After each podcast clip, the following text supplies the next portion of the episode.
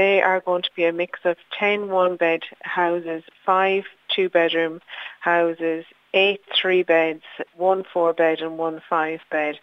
Um, and yeah, it is great because there's such a demand for it, particularly um, over the last a good few months, uh, one bed and two bed houses, and um, and there's a huge demand for it in North Sligo as well.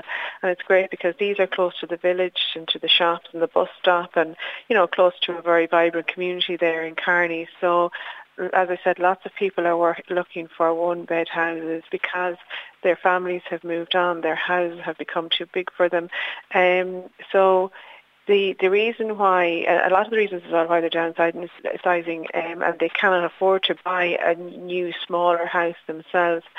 So you know this is also great because it will free up uh, houses for families and it'll take families off the housing list as well. So it has to be very welcomed and this is based actually on a new regional framework and Sligo is leading out on this fast track delivery um, and we were told that it allows for an accelerated delivery of social housing. So it's the way to go.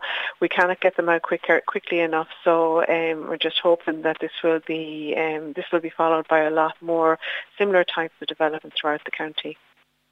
Certainly seems like the fast track way of constructing these houses is the way to go. And like I said, that the houses come at a timely need when there is a specific demand for one bed houses and other uh, dwellings in North Sligo too.